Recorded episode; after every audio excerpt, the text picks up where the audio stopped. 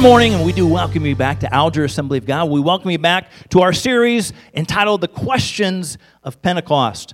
So, a couple of weeks ago, it was Pentecost Sunday. And uh, we began this series looking at what are a handful of some of the common questions when it comes to Pentecost, when it comes to the Holy Spirit, when it comes to the baptism in the Holy Spirit. And so we began by looking at some of the what questions. First of all, what is Pentecost? What do we mean when we're talking about Pentecost Sunday? Uh, what is it? What is the baptism in the Holy Spirit? And so we, we looked through the Word of God and, and tried to answer some of those what questions. Last week, we were answering some of the why questions. Most specifically, why should we seek after the baptism in the Holy Spirit? Uh, what's the purpose why, why is this something that I, as a Christian, ought to seek or desire or uh, seek to have as a part of my life? And so we, we certainly looked at the Word of God and saw that it was power to be a witness, power to share about God, power to tell about the good news of Jesus Christ. Now, next week, as we look to conclude this series, we're going to be answering the now what question. In other words, after spending some time on the Holy Spirit, after spending some time encouraging you uh, to seek the Lord, uh, to be baptized in the Holy Spirit, maybe for the first time, uh, maybe to seek a refilling, maybe just to, to seek and desire more of God in your life, after this emphasis on the series, well, now what? What is there for me in my life with God after this? So that's next week. This morning we come to some of the, uh, well, a pretty practical question that many people seek and that many people ask about, and it's how? We hear about the baptism in the Holy Spirit. And maybe for some, if you've not been baptized in the Holy Spirit, or if you've not had uh, maybe uh, an emphasis in the Assemblies of God church or a teaching and preaching about the baptism of the Holy Spirit, you say, okay, what is it? Well, we, we've taken a look at some of those principles. Why should I seek it? Well, we, we've looked at what God's Word has to say about that purpose. All right. So it's biblical, it's of God, it's, it's for me, it's, it's this enablement of power that I can share and witness and, and be a, blessing to others and, and share about the good news of Jesus Christ. Well, how do I receive? How am I able to experience this incredible gift, the baptism in the Holy Spirit? So that's the, the direction that we're going to be going this morning is looking to answer the how. Now, before we get there, let me just say this. This is not a money back guarantee message. In other words, this is not, if you do these principles, we guarantee you're going to be baptized in the Holy Spirit in five seconds or less. This is not a late night infomercial. This is biblical handling, looking at God's Word. In other words, what are some principles from God's Word that would do good for us to follow, that would put ourselves in a position where we would be able to experience the baptism in the Holy Spirit? So, again, this is not the automatic thing because we've looked at the fact that this is a gift, a gift of the Father, able to receive that. But these are great principles, very simple biblical principles that would do well for us to follow. So, in just a moment before we get there, let me share with you a, a few common misconceptions when it comes to the baptism in the Holy Spirit or receiving the baptism in the Holy Spirit. These might be some things that maybe you've thought about, these might be some things that you've heard about, or questions that come up. We're maybe not able to answer all of those, but real quickly, let's hit a few of them a few misconceptions. First of all, one misconception is that many people will passively wait on the baptism in the Holy Spirit. Now, some of you right now, you just got a little confused because you thought, I thought waiting on God was good. Yes, waiting on God is excellent. And we, we talk about that and we preach about that and we teach about that, you know, waiting and spending time with God. But when it comes to seeking the baptism in the Holy Spirit, sometimes the perception is I'm just kind of waiting around. As in, I'm just going to go about my average daily life, and if God wants to baptize me in the Holy Spirit, well, He knows where I'm at. He knows my address. He knows I'm right here at Alger Assembly of God today. He, he knows where my home is. He knows where my school is. He knows where my job is. He knows everything about me. So if He wants to baptize me, if He wants to fill me with the power of the Holy Spirit, go right ahead. In other words, they're just kind of waiting for it to happen to them, to just kind of fall from heaven. And yes, the power of God is able to minister to hearts and lives, but sometimes people are just passively waiting rather than seeking after God. Here's a second misconception the belief or people believing that God is going to overpower them. Now, as well, understand that God is powerful. There's the, the biblical term, more of the theological term we would call omnipotent. God is all powerful. The baptism of the Holy Spirit, it is a powerful event that takes place in the life of a believer. But God is not going to overpower you. God's not going to come and just wrestle you to the ground, put your arms behind your back until you cry, I'll go! And then force the Holy Spirit upon you. It's powerful, but He's not going to overpower. So understand that sometimes the, the thought or the perception when it comes to being baptized in the Holy Spirit, uh, particularly for some who have not been baptized in the Holy Spirit, the thought is, okay, uh, I know they have Pentecost and, and they spoke in these tongues, these other languages that they don't know. And so I'm not quite sure about that part. They think God's just going to come kind of overpower them like a robot or like a like a puppet like a marionette and just pull the strings and control you and then you have no control of your body and all of a sudden you just you just start doing this this speaking in tongues this other language again it is a powerful event that takes place and God, through the power of the Holy Spirit, will equip and empower and give the words to speak. But God's going to use you. God's going to use your voice and your lips. He's not going to force himself upon you. He's not going to make you do something that you don't desire or want to receive.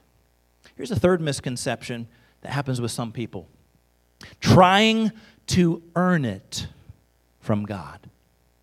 Trying to earn it from God. See, the baptism in the Holy Spirit, it's a gift to receive it's not a reward to be earned. It's very similar to the gift of salvation. We can't earn our salvation, it's by grace through faith. Ephesians says, it's not of ourselves, lest anyone would be able to boast about it. So, in salvation, we can't do enough good things to earn salvation. I can't help enough people to qualify and earn enough credits for salvation. I can't attend church for so many weeks in a row, and that just qualifies me to receive salvation. There, there's not enough good things that I can do to earn my way to heaven, to earn this gift called salvation. The same thing when it comes to the baptism in the Holy Spirit. Sometimes the, the thought or the mentality is, okay, th- this is a gift, so how can I earn it? How can I, how can I please God? Well, well, maybe if I do this, maybe if I do that, maybe if I'm really, really nice, God's going to baptize me in the Holy Spirit.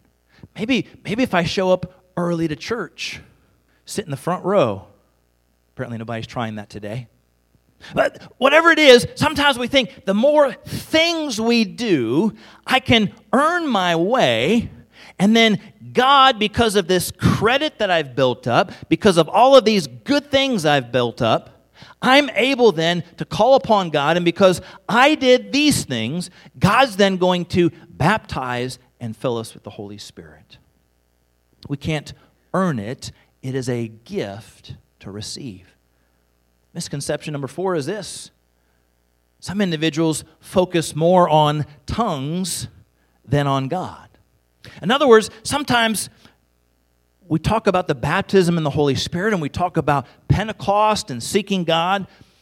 And we know, as we've gone through, that the baptism in the Holy Spirit, there's this initial physical evidence. In other words, the very first observable evidence that, that indicates we've been baptized in the Holy Spirit is somebody speaking in tongues, somebody speaking in an, this other language, this biblical language. And so people begin to focus on that sign. I just want that. And again, it's almost as if people want to check the box on a spiritual resume to say, I got that. I've been baptized in the Holy Spirit. I did the tongue talking thing, so I'm good. But we're getting a little bit backwards. It's not seeking tongues. The goal is that we seek more of God. The goal is that we desire this gift of the Holy Spirit that He desires to bless and to pour out. And as we seek God, as we seek that gift, that first observable evidence, being baptized in the Holy Spirit, will then be to speak in another language, to speak in tongues. So let's, let's not get that backwards and make sure that instead we are seeking after God and seeking after His gift. Finally, this morning, I'm sure there's others probably some others that maybe have come into your minds and your spiritual processes that you've grown through your life, or maybe some that you've got now. But here's a final misconception. Misconception number five is this thinking that the process is difficult. Now, the process is not difficult, it's just not automatic. And for many of you who have been baptized in the Holy Spirit, you might have that kind of a, an evidence or that kind of a testimony. With some people, maybe they hear about the baptism in the Holy Spirit, or there's an altar opportunity, and people would come forward, and that very first time they come forward and they pray, they're baptized in the Holy Spirit with evidence of speaking in tongues. But maybe there's other individuals who have come forward multiple times or sought God on their own multiple times at home or in altar times and church services and in special settings and special services. And because it hasn't happened yet, because they've not been baptized in the Holy Spirit yet, the thought is this is a hard, difficult process. Again, we can't earn it. So it's not hard in, in the fact that, well, you just haven't done enough things, you haven't earned up enough credits. It, it has nothing to do with that. The process is simple because it's a gift to receive from God. It's just a matter of receiving from God. So, what we're going to look at, the balance of our time, is we're going to look at this process. Again, some biblical thoughts, biblical uh, scriptures, and principles. What would be some good things for you and I to put into practice in order to then be baptized in the Holy Spirit. So, certainly, it's a, a simple uh, to understand and comprehend and try to live out principles to follow. It requires that childlike faith. So let's jump into a handful of these. How do we receive the baptism of the Holy Spirit?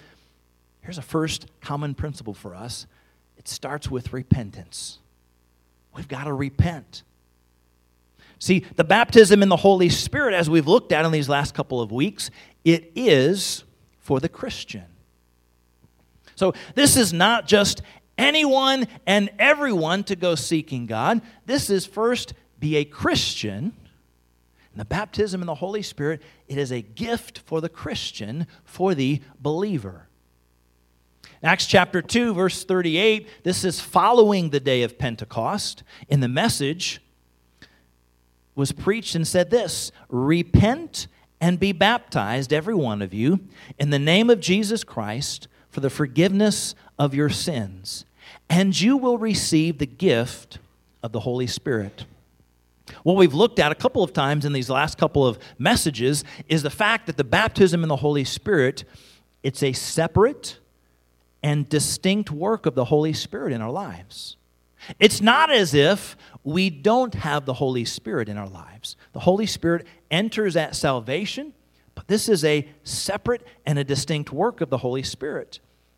Acts chapter 19, the men of Ephesus, when Paul came, he said, Hey, have you received the Holy Spirit since you've believed? They said, Well, no, we've, we've accepted this, this baptism of repentance of John. We've repented we don't even know that there's this thing called the Holy Spirit. So they had repented, and as he explained and talked and shared and preached, he, he prayed, he laid his hands upon them, and they were baptized in the Holy Spirit. It was a separate work, a distinct work, and it followed salvation. So for you and I this morning, if you're here and you don't know Jesus Christ, if you've not asked Him to cleanse and to forgive and to wash away your sins, that'd be the very first place to start is to surrender and submit your life to Him. If you're in this place and, and boy, you're not exactly sure where you are. Maybe you gave your life to Christ a while ago, but you've not been living that way. Be a great opportunity. Today would be a, a great time to reaffirm, recommit, reconnect your life to God and make sure that you are cleansed, freed, and forgiven. Repent. In this verse, it shows that baptism as well is something that follows salvation. So we encourage that if you are a Christian, we want to encourage you to follow Jesus in water baptism. We want to encourage you to, to follow after Jesus Christ then and seek the baptism of the Holy Spirit. And then the instruction there at the end of verse 38, he says, You will receive the gift of the Holy Spirit. He's positive that God is desiring to bless and to pour out this Spirit, this gift of the Holy Spirit into our hearts and into our lives. So, the first principle is we've got to make sure that we are clean, that we have repented, and that God is first in our lives. There's a second principle for us. They're all one word principles. Not only must we repent and be right with God, but secondly, we must have desire. Desire. John chapter 7, verse 37, as well as verse 39, this is Jesus speaking. On the last and greatest day of the festival, Jesus stood. He said in a loud voice, Let anyone who is thirsty come to me and drink. And then verse 39, he, clarifies. He says, By this he meant the Spirit, whom those who believed in him were later to receive. Up to that time, the Spirit had not been given, since Jesus had not yet been glorified. So he's talking about the Holy Spirit, and he's saying, You've got to have this hunger and thirst. Now, just, it's fair admission. When it's church time and you look at your clock and it's not quite noon yet, and then the preacher says, Hunger and thirst, I know where your stomachs are going. You're thinking lunch, you know, you got something at home, or you're hoping you're going out to eat, and uh, you're making plans already. Jesus isn't talking about lunch. He's not talking about pizza and Mountain Dew. He's not talking about brownies. He's saying hunger and thirst. In other words, is there this inner desire that really, really wants this gift of the Holy Spirit? How many of you because of the time or because of the day or whatever, you have gone a significant amount of time without food or without drink, and you were just so parched and thirsty, or you were just, you know, absolutely set on needing and desiring to eat some food. I mean, you would have eaten some old, crusty muffins or, or crackers. I mean, you'd have just found anything and just gobble them up, right? You know what that feeling was like? You kind of remember that, right? Imagine that, but twisted into more of a spiritual hunger and a spiritual thirst. As hungry and thirsty as you were for some actual, literal, physical, eat and drink kind of food, you had that kind of passion, you had that kind of desire for God. Sometimes we're kind of casual in our, in our attitude towards the things of God. Eh, sometimes that's how we feel about food. Eh, I'm not really hungry. Don't really need to eat anything right now. I'm good. Cupcake? No thanks. I'm all right. We have this almost casual attitude. We're, we're just not hungry. We're just not thirsty. We don't really need anything like that. And if we're not careful, sometimes that happens in our walk with God. And so the, the principle here of desire is to say, Will we have that, that hunger, that thirst, that earnest desire to sincerely seek after God? Do you desire a, a closer walk with God? Hopefully, able to learn and read and study and grow day by day by day? Or is it just kind of a, a casual, once a week Sunday experience? Hopefully, there's that hunger, thirst, and a desire to grow in God. Desire more of Him, for He desires to give and bestow that gift upon you. So we repent, we have great desire.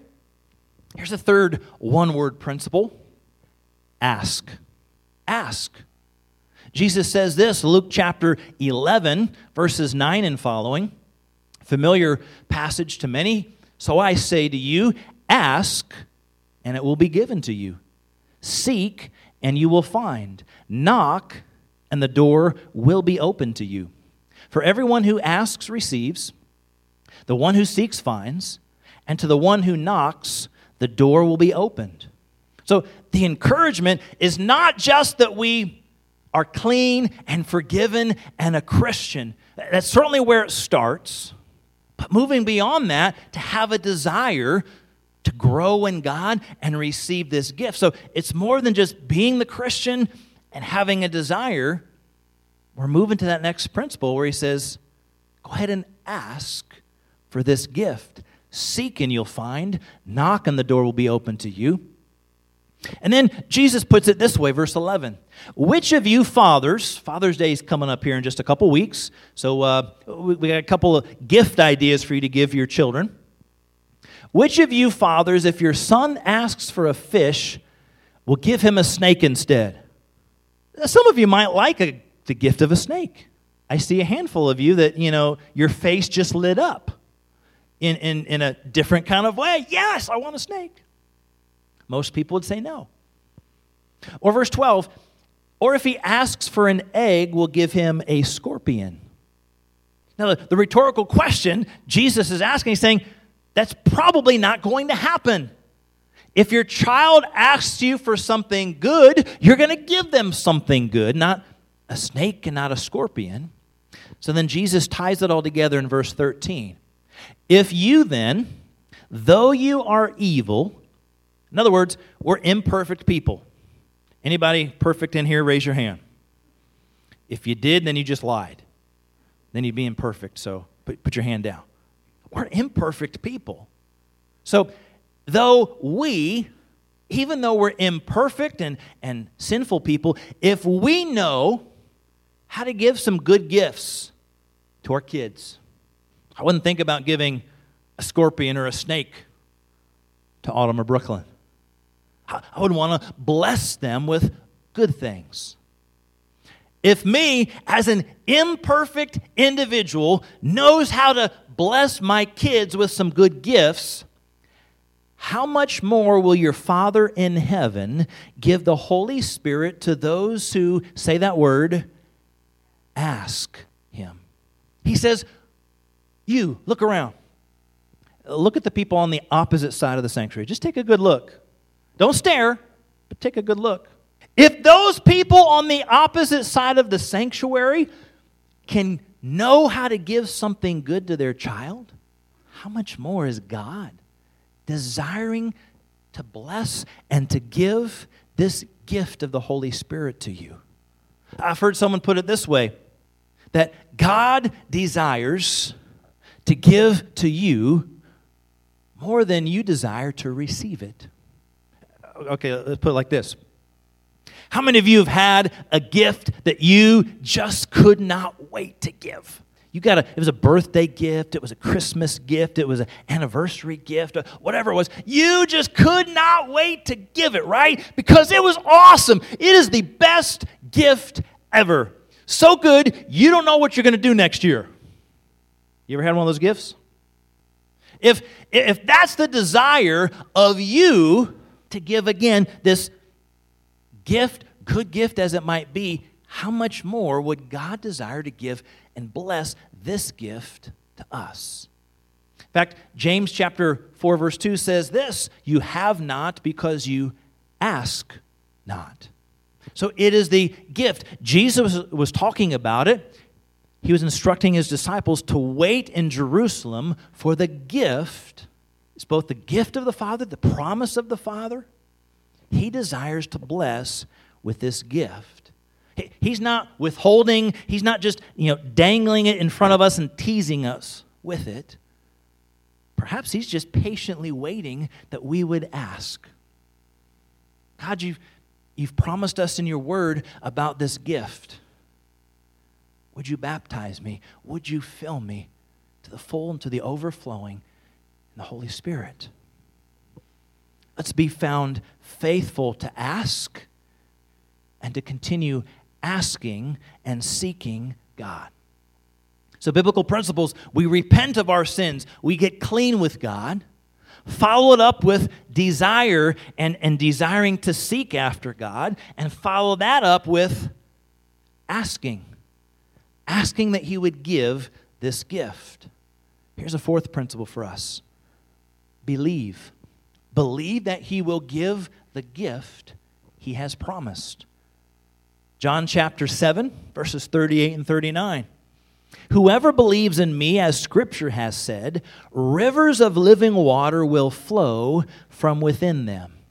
And then John is clarifying, because that was Jesus speaking. Verse 39, he clarified, By this he meant the Spirit, whom those who believed in him were later to receive.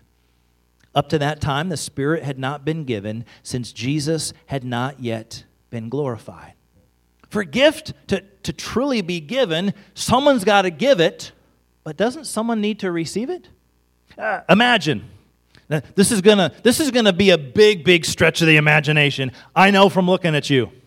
Imagine it's birthday, imagine it's Christmas, and there is just this incredible looking present underneath the Christmas tree or this incredible present, you know, on the, the kitchen table or dining room table, wherever you, you gather for a, a special birthday greeting. And the tag has got your name on it. I mean, it is gigantic. It looks like it is probably the finest and fanciest and sharpest wrapping paper or bow or bag you have ever seen. You just know that in that bag or box or present is the best gift you have ever received. Can you imagine seeing that? It's got your name on it. It came from your parents or your grandparents or your best friend, and you see your name on the tag, and then you walk away and say, eh, you can give that to someone else. Looking at your faces, I know you would not do that, right? But sometimes that's almost the approach that we have with God. He has got this incredible gift of the Holy Spirit. He says, But you will receive power to be my witnesses. Power to be a witness. There's this incredible gift. And then for many times, and many people would say, okay, boy, that's a great gift. Let somebody else have that. And I believe that he's encouraging us to ask, but to believe. Believing that God has promised that gift, believing that that gift is for us, believing that that is a good gift of the Father. Whoever believes in me, and verse 39 those who believed were to receive. We can put our trust in God. When God promises something, we can take it to the bank. When you and I promise something, it's give or take. There's some people, again, you know you can trust them, but even those people, they're, they're maybe not 100% faithful. I'm sure they've messed up once or twice. Unfortunately, we have. But God is found faithful every promise that he has made, he has followed through on. So when he promises the gift of the Holy Spirit, we can trust, we can believe that he will do and give what he has promised. Now, it is that bold step of faith to receive from him. Because you'll notice here at the platform, Here at the altar area, uh, there's, there's no boxes, there's no gift bags. And yet, we know that God is desiring to give and to bless with this incredible gift of the Holy Spirit. But if maybe you were to sit there in your pew and, and in a few minutes, in a few moments when we give you opportunity to come forward, if you kind of sit, maybe cross your arms and say, Yeah, I don't really think that's for me. I don't trust him. I don't believe in him. Well, then pretty much you won't receive that gift.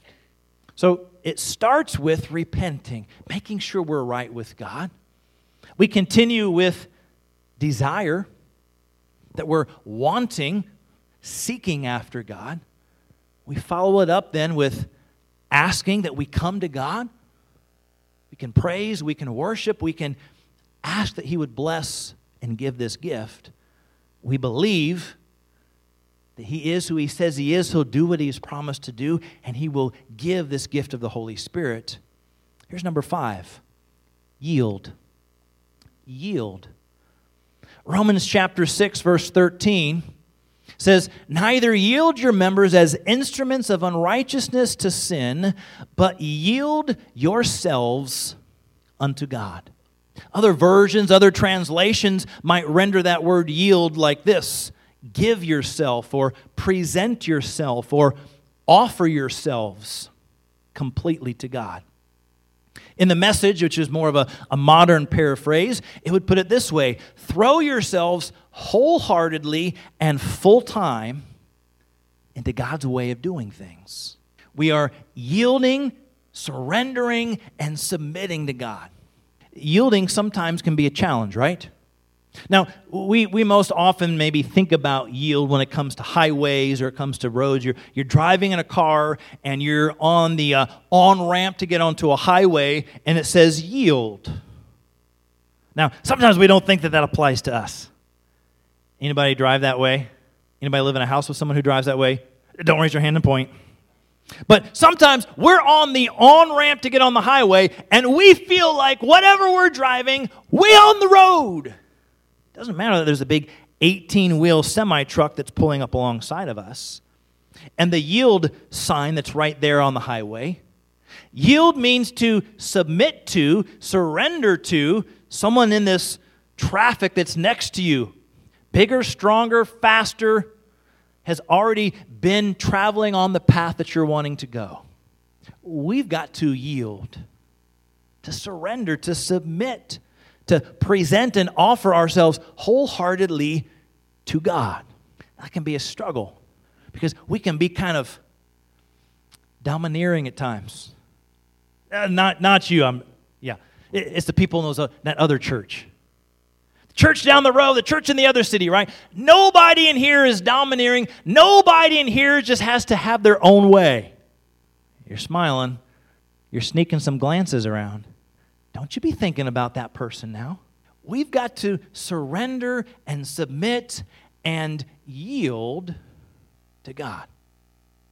It's the act of the will. It's, it's yielding ourselves, yielding our bodies to the Lord. I'm going to need I'm going to need some help here. Let me see. Austin, can I have your help up here, bud? Can you, can you join me up front? He's like, What in the world is this guy going to do? It's okay to think that way. Can you help me out? Okay. All right. So I want you to stand right here. You're, you're going you're to turn to this side. You're going to face that way. Okay. So I'm going to, to demonstrate something now. Just a little bit earlier, we were talking about repentance, and, and in Acts 2, he said, Repent and be baptized, and how water baptism was something that follows salvation, right? And, and the baptism of the Holy Spirit is something that follows salvation. So, what I'm going to do, uh, I know, you know our water baptistry is back here. Uh, there's no water in it. So, you know, we're, not going to have that as an actual object lesson or illustration, but we're just going to kind of act or, or, you know, act out the case of me baptizing you as if we were in water. Is that okay? You're not sure, but you're saying yes. Okay, so I need you, you to kind of hold your hands up together, kind of um, fold your hands. Yep. So I'm gonna I'm gonna put one hand here. I'm gonna put one hand behind you, and on the count of three, um, I'm gonna baptize you in water. Are you ready? Here we go. One, two, three. Thank you, Austin. Now, at the very first moment, did you see it? The very first moment, I went to go back, and here's what you did. There was this, I'm not sure if I should, I'm not sure if I could, I'm not sure if he can. Boy, he doesn't look like he's got enough muscles there to help me out. I don't know what was going through your mind, but initially you were just kind of, and then you kind of let go, and then you did what? Begins with Y, ends with D. Has an I E L in the middle. Look on the screen. Yielded. Oh, awesome. then you yielded. Unfortunately, I think many times that describes us. You see, many people have repented of their sins and they're Christians. And then there's this desire, you know, because of what they've heard or taught or preached or, or read in the Bible about this gift. So they have a desire and they ask God and they believe that He can do it. Maybe they'll, they'll come forward for prayer in a church service, or maybe they'll earnestly seek God at home, which, by the way, newsflash, this is not the only place to be baptized in the Holy Spirit. Okay? Now, it's a great place because it's, it's filled with other Christians who have been baptized, who can encourage and pray, and, and it's a great atmosphere of, of spiritual worship. But if you come forward in just a little bit and you're not baptized immediately in this service today, God can still baptize you in the Holy Spirit at home in some other place. But uh, unfortunately, what happens many times is maybe they'll maybe they'll come forward to an altar or a special service or a camp meeting or you know family camp whatever the, the special service is or even at home and they'll, they'll pray and, and begin to seek god but they'll kind of tense up kind of like the way you did at the very beginning. And they're not sure this whole yielding to god surrendering to god submitting to god offering ourselves completely and wholeheartedly to God. Again, it's not that He's going to come in and overpower and, you know, kind of put His hand on your back like a, like a, a puppet. He doesn't do that. But there's this, boy, there's, it's just hard for people to yield. So that might have gone through your mind at the beginning. I'm proud of you that on this platform with zero water up here, and a not so buff pastor who's asking you to do it, you then yielded and you went back. And, and I did catch you. Right? Yeah, you did. I followed through with what I said. Okay? You can be assured that God will follow through on what He says. If we yield and surrender and submit to Him, He will baptize and fill. Thanks, Austin. Let's give Him a hand. So we repent. We're clean and forgiven of sins. Then we desire and, and seek after God. We ask, we believe, we yield. There's only one more step or principle left biblically that we're going to look at this morning. The final one word principle is speak. We speak. Acts chapter 2, verse 4 says this all of them were filled with the Holy Spirit and began to what? Speak in other tongues as the Spirit enabled them. Again, God, through the power of the Holy Spirit, will equip and enable you, but you must do the speaking.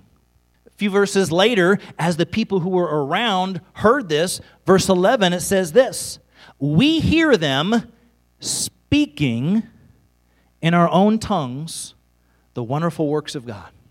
There were people from all over the regions and countries and nationalities around who heard these people who were baptized in the Holy Spirit speaking in other languages, speaking in other tongues, and some of those were the languages of the surrounding individuals. And they heard people speaking out in these languages that they didn't know. Again, speaking in other languages, speaking in other tongues, it is that initial physical evidence. It demonstrates in a tangible way that, that first indication that you've been baptized in the Holy Spirit.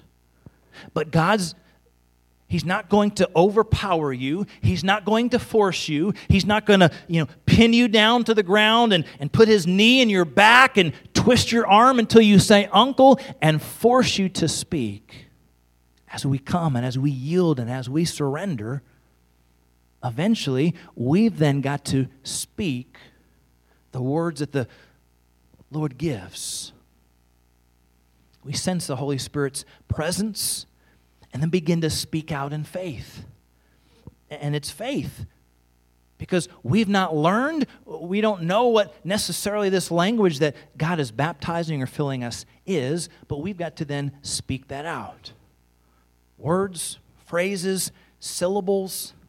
It's, it's difficult to try to put into words and describe, but for little ones, if, if you're raising little ones to learn and grow and understand an English language, you don't teach 25 syllable long words, 100 word paragraphs to a little toddler. I mean, they might end up saying dad da or mama.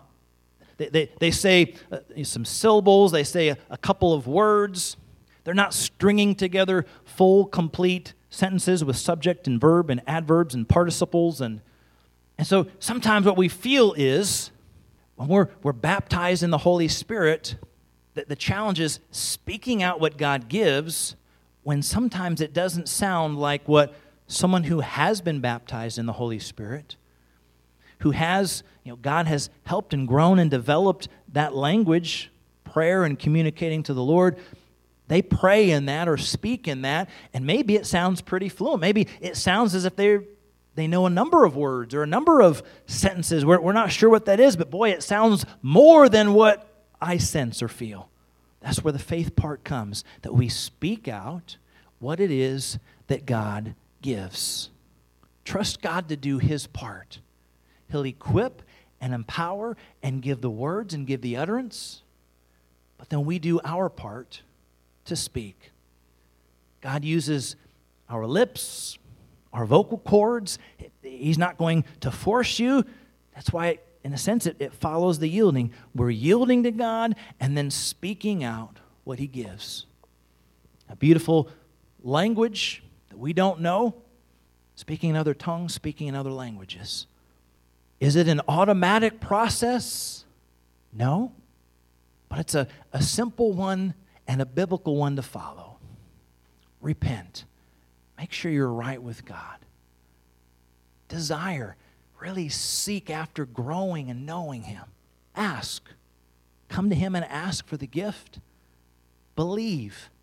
Know and trust. He desires to fill and to baptize you. Yield. Submit. Surrender to Him. And then speak.